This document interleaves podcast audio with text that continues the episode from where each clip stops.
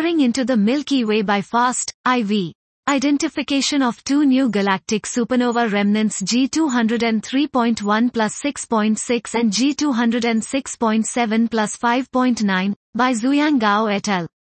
A 5 carat times 7 carat sky area containing two large radio structures of G203.1 plus 6.6 and G206.7 plus 5.9 with a size of about 2.5 carat and 3.5 carat respectively is scanned by using the L-band 19 beam receiver of the 500 meter aperture spherical radio telescope, FAST.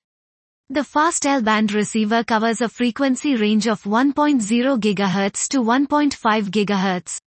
Commissioning of the receiving system, including the measurements of the half-power beam width, gain, and main beam efficiency is made by observing the calibrators. The multi-channel spectroscopy backend mounted to the receiver allows an in-band spectral index determination. The brightness temperature spectral indices of both objects are measured to be beta approximately minus 2.6 to minus 2.7. Polarized emission is detected from the archival Effelsberg lambda 11 cm data for all the shell structures of G203.1 plus 6.6 and G206.7 plus 5.9.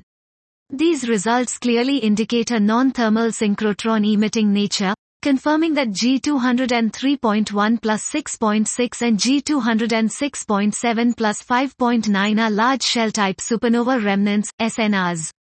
Based on morphological correlation between the radio continuum emission of G206.7 plus 5.9 and the HI structures, the kinematic distance to this new SNR is estimated to be about 440%, placing it in the local arm. This was peering into the Milky Way by FAST, IV. Identification of two new galactic supernova remnants G203.1 plus 6.6 and G206.7 plus 5.9, by Xuyang Gao et al.